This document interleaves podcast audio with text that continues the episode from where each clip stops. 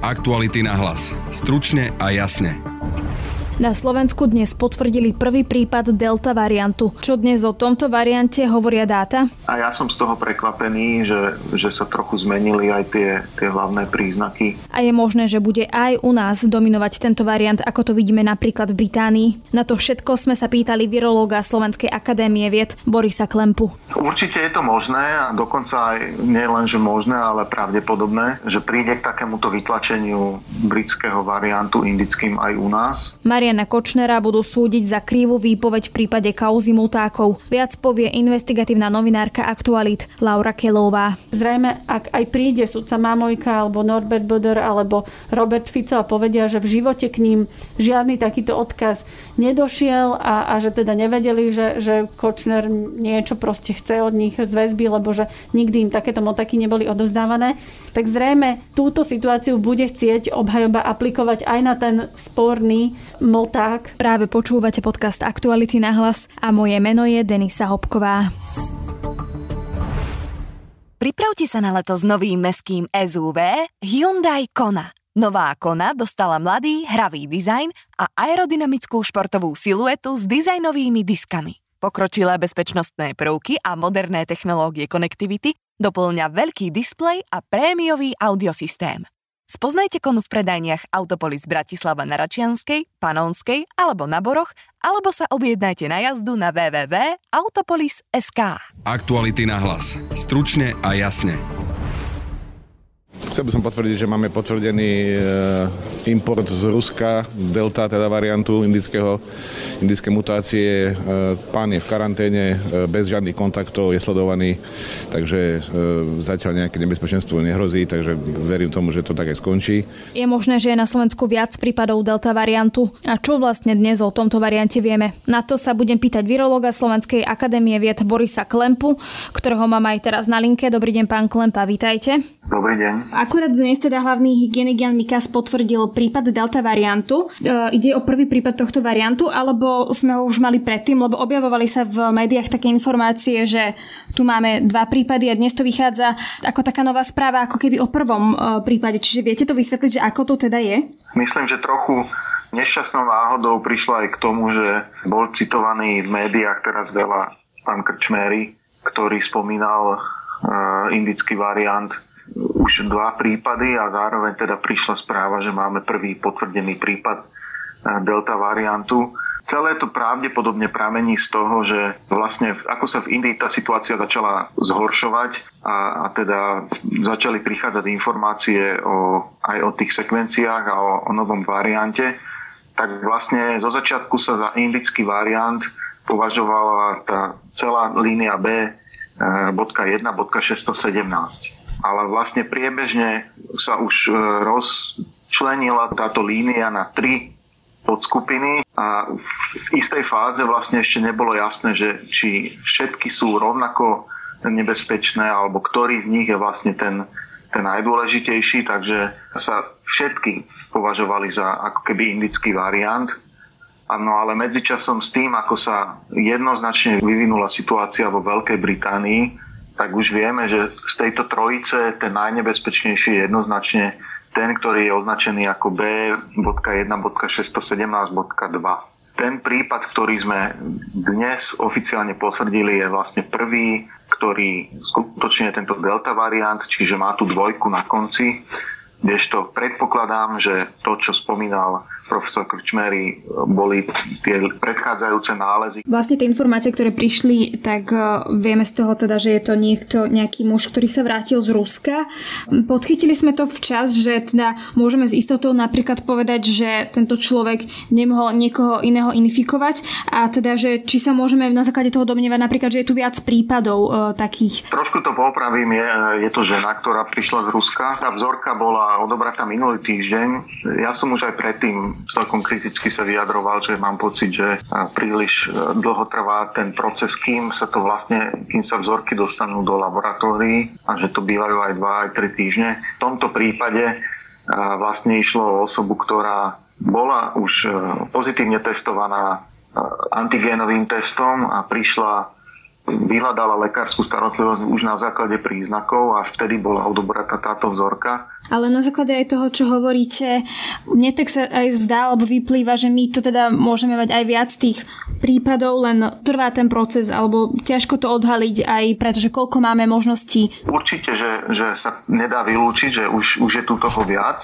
Zatiaľ stále je faktom, že tie vzorky, ktoré sekvenujeme, tak absolútne drvivej väčšine je to stále B117, čiže ten tzv. britský variant. Nepredpokladám, že už by sa nám to tu vo veľkom šírilo a ešte o tom nevieme, pretože predsa len sekvenujeme, síce nie je dokonalé, ale sekvenujeme dosť na to, aby sme už, už videli nejaké veľké zmeny. V Británii sa stal dominantným práve tento delta variant a vytlačil ten britský a čo som si tak aj teda čítala aj tie zahraničné médiá, to sa stalo, že veľmi rýchlo, myslím, že to bolo za mesiac, ak sa nemýlim, že pomerne rýchlo vlastne vytlačil ten britský. Či je možné a môžeme očakávať, že ak nejak silno nezasiahneme, tak je možné, že práve tento delta variant vytlačí ten britský, ktorý je teraz na Slovensku dominantný. Určite je to možné a, a, a dokonca aj nie len, že možné, ale pravdepodobné, že, že príde k takémuto vytlačeniu britského variantu indickým aj u nás. Ale samozrejme je otázka, za akých dramatických okolností môže k tomu prísť aj tak nejak e, postupne v priebehu dlhšieho času a s tým, že, že to zvládneme ako z hľadiska záťaže zdravotníckého systému. Nemusí to byť bezpodmienečne spojené s nejakou veľmi dramatickou vlnou, ale samozrejme to riziko tu. Poďme možno, že aj k tomu samotnému delta variantu, lebo tam sa ako keby veľmi veľa informácií šíri, ako napríklad to, že sa o ňom hovorí ako o najhoršom variante, ktorý sme tu doposiaľ mali, pretože sa šíri vraj teda rýchlejšie aj ako ten britský, ktorý už sa teda, videli sme, že ako sa šíril a ako sa dokázal stať dominantným a čo nám spôsobil na Slovensku, ako, ako sme mali ťažkú tú druhú vlnu. Čiže poďme si tak možno zhrnúť, že čo my vieme o tomto delta variante a či naozaj je na mieste hovoriť, že je až tak závažný a nebezpečný a či je dôvod na obavu? Celý tento narratív, že je to ten najnebezpečnejší variant, vlastne pramení z toho, že v reálnom živote vidíme, že tento variant je schopný vlastne vytlačiť a nahradiť variant, ktorý sme doteraz považovali za ten najnebezpečnejší. Takže to je vlastne priamy dôkaz z reálneho života a už aj tá lekcia z britského variantu je, že skutočne najnebezpečnejší je taký variant, ktorý sa rýchlo šíri. Nie je až možno až taká rozhodujúca napríklad tá zvýšená odolnosť voči, vakcínám, ako je ten juhoafrický alebo brazilský, ale že práve tá schopnosť rýchlo sa šíri, tá vyššia infekčnosť je tá rozhodujúca vlastnosť, ktorá robí ten variant tým najnebezpečnejším. Tam sa hovorí, že zo 40% na 60, myslím to bolo, ako keby, že šíri rýchlejšie ako ten britský. To sedí? Áno, presne tieto informácie mám samozrejme aj ja a vychádzajú z analýz, ktoré boli robené vo Veľkej Británii, čo je krajina, ktorá od začiatku pandémie má práve toto spracovanie dát, to monitorovanie aj pomocou sekvenovania, ale aj epidemiologicky na veľmi vysokej úrovni, takže sú to informácie, z ktorých určite sa dá na ktoré sa dá spolahnuť. Ako je to potom napríklad s takou smrtnosťou, umrtnosťou, že či človek infikovaný týmto variantom môže mať horší priebeh, ako keby bol infikovaný britským variantom napríklad, alebo juhafrickým a nejakým ďalším? Takúto informáciu som zatiaľ nezachytil. Skôr naopak e, z tých čísel, ktoré som videl e, od e, Public Health England, tak skorej naznačujú, že to s tou smrtnosťou nie je nejako horšie ako, ako doteraz pri britskom variante, dokonca možno aj, aj nižšia ešte.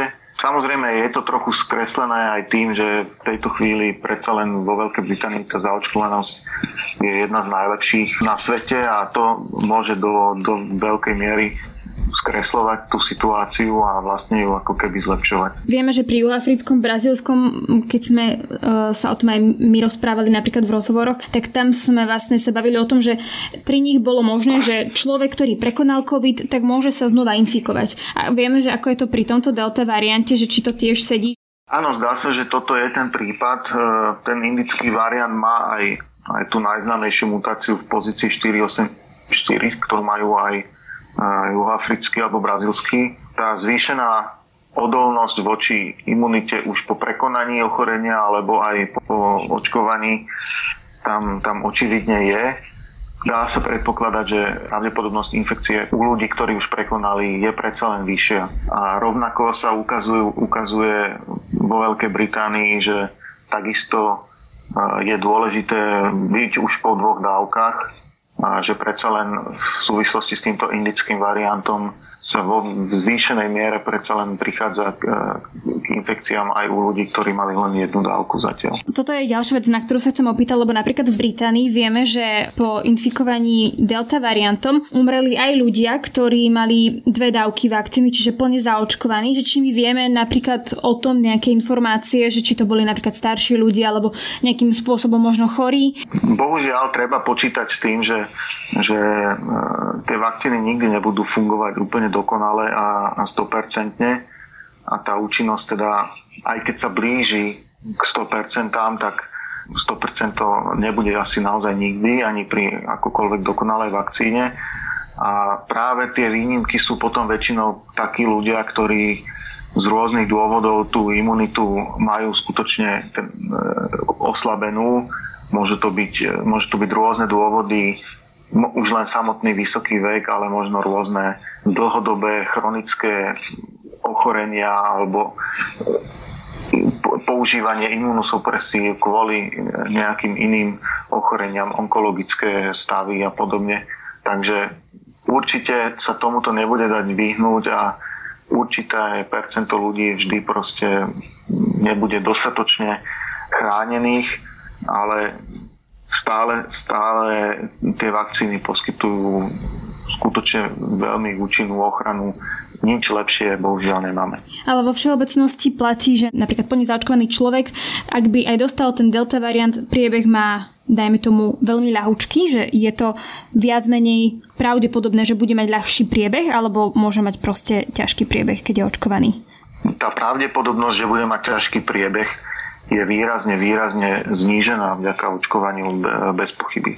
Hovorí sa, že tá, tá účinnosť voči hospitalizáciám, keď je povedzme 95%, no tak z toho jasne vyplýva teda, že, že nie je to 100%, úplnú záruku nemáme, ale na 95% skutočne neskončíme v nemocnici s ťažkým priebehom. Potom ešte jedna vec je, že sú tie príznaky trošku iné, aké uh, si pamätáme alebo poznáme pri tých iných variantoch, napríklad pri tom pôvodnom alebo pri tom britskom. Prečo to tak je, že zrazu pri tomto variante pri, alebo pri indickom variante máme iné príznaky covidu ako pri tých predtým? Priznám sa, že, že vám neviem dať nejaké jednoznačné vysvetlenie. V podstate ma to trochu prekvapilo a myslím si, že v tejto chvíli na nejakej molekulárnej úrovni to asi, asi nevie nikto vysvetliť. Určite časom budú nejaké, nejaké štúdie, ale teda a ja som z toho prekvapený, že, že sa trochu zmenili aj tie, tie hlavné príznaky. Čokoľvek by som povedal, teraz by bola len špekulácia. Bavíme sa o tom, že je to asi ťažšie potom rozpoznateľné, lebo teda ten človek má nádchu, bolesť hlavy a napríklad teda e, neviem, že či je to tak, že sa to iba najmä pri mladých takto prejavuje, alebo aj pri starších, lebo celkovo sa aj hovorí o tom delta variante, že najmä teda deti sú tie, ktoré to šíria minimálne, že v Británii to tak bolo. Áno, no, ono možno vlastne to všetko sa dá, na všetko sa dá odpovedať e, cez tú evolúciu, že pokiaľ my už sme tak nejak nachystaní na nejaký ten typ príznakov, tak e, taký vírus je rýchlejšie rozpoznaný a tie reťazce šírenia sú zastavené. Kdežto ako náhle sa vyskytne variant, ktorý má trochu iné symptómy, tak e, mu to vlastne prináša určitú evolučnú výhodu, pretože je to rozpoznané menej a vďaka tomu to šírenie e, je lepšie. Už len samotná tá nádcha tiež môže byť prostriedok k účinnejšiemu šíreniu. Viem si predstaviť, že hlavne v detských kolektívoch, pokiaľ je jeden z tých e, symptómov nádcha, tak už len ten to samotný fakt vlastne zintenzívne to šírenie. Presný mechanizmus sa zrejme do, dozvieme neskôr, ale z toho evolučného pohľadu to asi dáva zmysel, že vlastne takýto, trochu pozmenený obraz klinický je vlastne pre, pre ten variant výhoda, lebo ho neskôr alebo menej rozpoznávame a tým pádom tie opatrenia prichádzajú neskôr alebo vôbec a za tým stojí ten úspech. My sme sa v úvode bavili aj o tom sekvenovaní a že to je vlastne teda spôsob, ako zistiť, či tu tento variant máme a podobne, ale teda otázka aj vlastne stojí, že už tu máme tento delta variant, nevieme, že koľko ľudí ho momentálne má, ale vieme, ako rýchlo sa dokáže šíriť a aký je nebezpečný a preto ma teda zaujíma, že čo teda by sme možno ako štát, alebo že čo by vláda mala urobiť, že či je teda cesta teraz nejak obmedziť tie dovolenky, alebo by zrazu mali prísť nejaké sprísnené opatrenia, alebo že čo urobiť, aby sme napríklad nedopadli ako v tej Británii, alebo aby sa nám tak rýchlo, ako keby nestal dominantným nad aj tým britským. No je, je to taká trošku také preteky s časom, pretože to, že sa to rozšíri, asi málo kto verí, že sa to podarí tomu úplne zabrániť, ale teda, čo by sme určite mali robiť, mali by sme sa snažiť dosiahnuť čo najrychlejšie, čo najvyššiu preočkovanosť, to, to je bez pochyby. No a potom samozrejme štát by mal robiť všetko preto, aby zabránil tomu importu, aj keď sa to nedokáže, na, nepodarí na 100%, práve tou kontrolou na hraniciach a hlavne teda, aby, aby ľudia vracajúci sa zo zahraničia boli v karanténe, aby boli otestovaní, aby, aby boli osekvenovaní, aby sme vedeli, že tu ten variant je. A teda hlavne v týchto prvých fázach, zakiaľ je tá situácia veľmi dobrá a dá sa vlastne stíhať všetko to dohľadávanie kontaktov, tak to tejto fáze je veľmi dôležité, pretože od určitého momentu už, už vlastne sa to nedá zvládať a potom je neskoro a potom už je zle. Čo najviac oddialíme nejaký masívnejší príchod a, a vďaka tomu získávame ako keby ten čas, aby tá tretia vlna prípadne bola naozaj len e, relatívne mierna vďaka zaočkovanosti a teda vďaka tomu, že budeme zvládať to dohľadávanie. Aktuality na hlas. Stručne a jasne. Súd dnes verejne prejednával obžalobu v prípade kauzy motákov, v ktorých figuruje Marian Kočner. Kočner bude ponovom súdený za krivú výpoveď štádiu prípravy a nie za marenie spravodlivosti.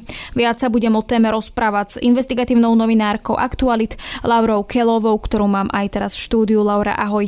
Ahoj, dobrý deň. Asi si v úvode pripomeňme tú kauzu motákov. Uh-huh. Vieme, že Kočner bol vo väzbe v kauze zmenky od júna 2018 e, čiže zhruba to bolo po vražde Jana a Martiny, ale ešte policia vlastne nemala zadržaných Žužovu a spol. A niekedy v lete 2018 mal Kočner teda aj takýmto spôsobom komunikovať z väzby, teda písať tie motaky, posielať ich zrejme po svojom advokátovi, aby sa teda tie motaky dostali e, potom k tým správnym adresátom. Jeden z tých adresátov bol Peter Todd a ako už určite naši poslucháči vedia, Peter Todd napokon na jesen 2018 otočil a začal vypovedať proti Marianovi Kočnerovi. No a práve spomenul polícii okrem všetkých tých iných vecí aj tzv. kauzu motáky, že dostával teda inštrukcie od Mariana Kočnera z väzby, akým spôsobom čo v tých motákoch písalo. Nie nie všetky motaky boli pre Petra Tota, ale niektoré teda áno. No a tie niektoré e, z tých, z tých niekoľko vyše 20 Peter Tot si aj uchoval a odovzdali policii. Neza, nezachovali sa úplne všetky. Ten dnešný súd alebo to verejné zasadnutie e, práve sa e, vlastne konalo v súvislosti s jedným veľmi konkrétnym motákom, v ktorom vlastne Kočner opisoval takú obavu z toho, že pokúšali sa teda vyrobiť e, doslova svetka v kauze zmenky. Ja len kúsok prečítam z toho motáku. Bratom, dnes len krátko, Marek sa bojí vyrobených svetkov, ale presvedčil som ho aspoň na jednu vec. Ak urobíš záznam písomný Romanovho príbehu, tak si ho prečíta a zváži, či je pre nás použiteľný. A teda Kočner požiadal, aby sa Peter Todt stretol s nejakým Romanom. Dnes už vieme, že ide o bývalého sískara Romana Osuského a ten mal svedčiť v prospech Kočnera v kauze zmenky a mal potvrdzovať, že v roku 2000 uh, eh, videl tie zmenky naživo, hovorím o televíznych zmenkách v hodnote miliónov eur, že ich videl a že, že vedel niečo o kauze, lebo to bol vlastne problém v kauze zmenky, že neexistovali vlastne svetkovia, ktorí by potvrdili Ruskovú a Kočnerovú verziu, že, že zmenky existovali. Mariana Kočnera mali pôvodne e, súdiť za marenie spravodlivosti, ale vieme, že teda dnes uh, už vieme, že ho budú súdiť za krivú výpoveď prečo sa to zmenilo. Vysvetli, že v čom je ten rozdiel, že keď niekoho súdia za marenie spravodlivosti a keď niekoho súdia za krivú výpoveď. Rozhodol o tom súd, pôvodne teda prokurátor stíhal Mariana Kočnera, po celý ten čas za marenie spravodlivosti, kde mu hrozilo 1 až 6 rokov väzenia. Dnes sa ten, ten trestný čin vlastne prekvalifikoval. Deje sa tak preto, lebo taký názor má, má Senát, má súd. Jednoducho, zrejme sa aj počas toho pojednávania dozvieme e, viac, prečo si to súd myslí. Dnes len v krátkosti predseda Senátu e, pán Marek Filo povedal, že, že takto, takáto kvalifikácia sa Senátu pozdáva lepšia, logickejšia a samozrejme, že ide o teda krivú výpoveď a krivú prísahu štádiu prípravy. No a keď si to rozmeníme na drobné, aj ten, aj ten údajný motak, ktorý som pred chvíľou čítala, tak ten mal navádzať nejakého svetka, ako zhruba má vypovedať. Teda bola to nejaká akože príprava, by som povedala, že, že e, svetka v prospech e, obžalovaného, takže takto si to súd vyhodnotil.